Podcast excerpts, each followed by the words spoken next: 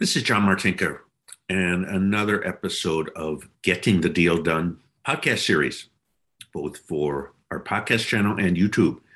And today is an educational version, and it is titled Be a Breath of Fresh Air.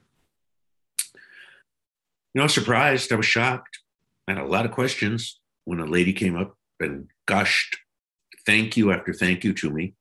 It was at a barbecue, it was a celebration for a business transaction. And I finally was able to interrupt her and say, Why are you thanking me so much? And the response was, For helping get the getting the deal done. Interesting title for uh, a book and a podcast series, isn't it? She said the buyer is a breath of fresh air, and she loved working for him. Now, I don't know what that client did. It was many years ago, but I'll bet he did one of the following few examples. Uh, client recently closed on a deal and he spent the first few days just walking around meeting the 30 40 employees getting to know them management by walking around. Uh, they were surprised. They were shocked. It hadn't been done in years nothing like that. It was more like us against them. He was generous. And you don't have to be very generous money wise it's things that people need or want to make their job easier I laughed when he told me that how the employees were so happy when his first day on his way home from work, he went and bought a paper towel holder because the employees were complaining about just loose roll of paper towels. Uh, simple things. He held staff meetings of small groups just so they could talk about the business. He did more in his first month or so, he said, than had been done in the last four or five years. Or what about client who did a survey of his management team and asked them, you know, the usual stuff. What's good? What's bad? How do we grow? What's the weakness uh, of the company? What's the strength of the company?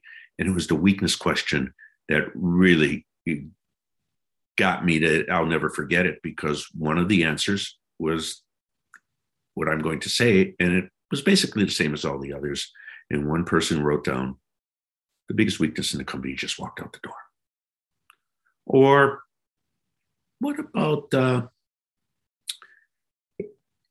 buyers who go in and figure out what skills the employees have and let them run with it? They delegate something a lot of sellers, founders of businesses don't like to do. Uh, you know, it really comes down to sitting and listening to people. They know what's going on, you know, the on the street, the day to day let them share that information.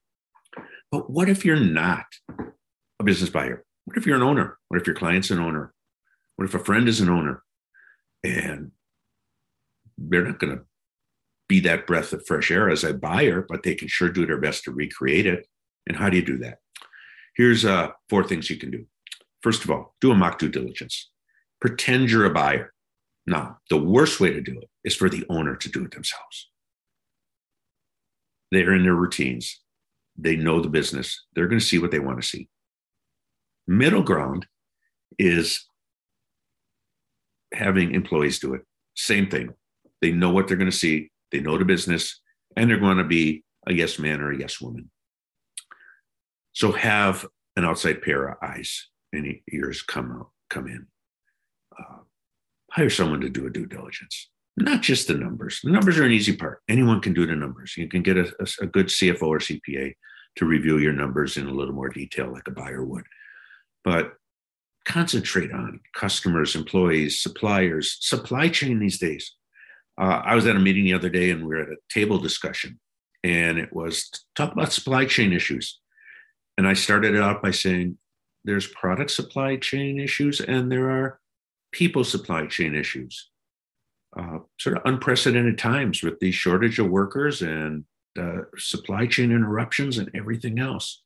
So every non-financial factor of the business, and here's one that gets ignored a lot: the IT.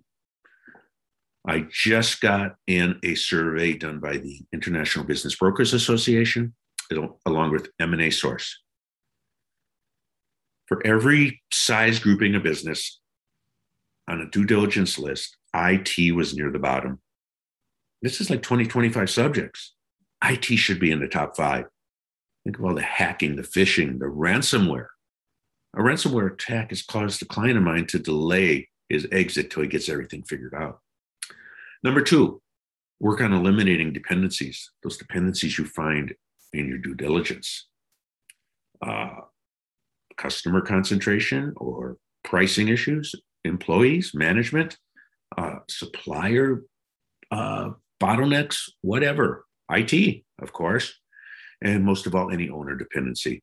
When the owner is a bottleneck for the business in any aspect, it needs to be changed because that's not what buyers want, and they'll pay more when there's no owner dependency. Number three, quit coasting, start exploiting your growth opportunities. Uh, I talk to people all the time, uh, and you get it, it, and they say the business I want is one where the owner is coasting, where the owner is taking orders, not doing outreach. And I recorded in writing a quote many years ago from my friend Keith Jackson with Industrial Revolution. And after uh, about six months in the business, after he bought it, he talking about growth and marketing, he said it is amazing what happens when you actually pick up the phone and call your customers. Quit taking orders, go get orders. And then number number four, take action. Just do it. Uh, which fits in real well with what uh, my good friend Rod Jones always says, and that is have a Nike moment. Every strategy consultant will tell you there's no shortage of strategies, there's a shortage of implementation. So I dug out an old paper I had written, uh, article, we'll call it. And a big part of it was an interview with a now retired business broker a pro, really good at what he does. Uh, and his comment was unprepared businesses and unprepared sellers will usually take twice as long to sell and will sell for much less than a prepared business and owner. Uh, a great quote uh, selling a business is like painting a house. All the hard work is in the preparation. So is he right? You're darn right he is. Uh, that survey I mentioned before, here's some interesting results in it. About two thirds of the sold businesses, and this is for Q2 2021, did no exit planning. None, zero, zip. About 20% checked off. They had done some exit planning, and that included only talking to a broker as that exit planning, nothing more, no actual work. And then, depending on the size of the business, and there were five different categories of size, anywhere from 45 to 71% of these business owners sold because of an unsolicited offer. Businesses weren't on the market, they weren't being advertised. They were sold directly from seller to buyer. So we'll summarize by saying, yeah, most of them weren't ready. They were probably thinking about it, but never took action about doing some exit planning work. Uh, the situation rose, they jumped on it, and it's sort of like, ready or not, here I come, I'm selling. So let me conclude by saying, as I was outlining this podcast, a friend of mine who recently sold the family business of over 60 years to a, a large uh, investment group, got a, got a nice offer and took advantage of it.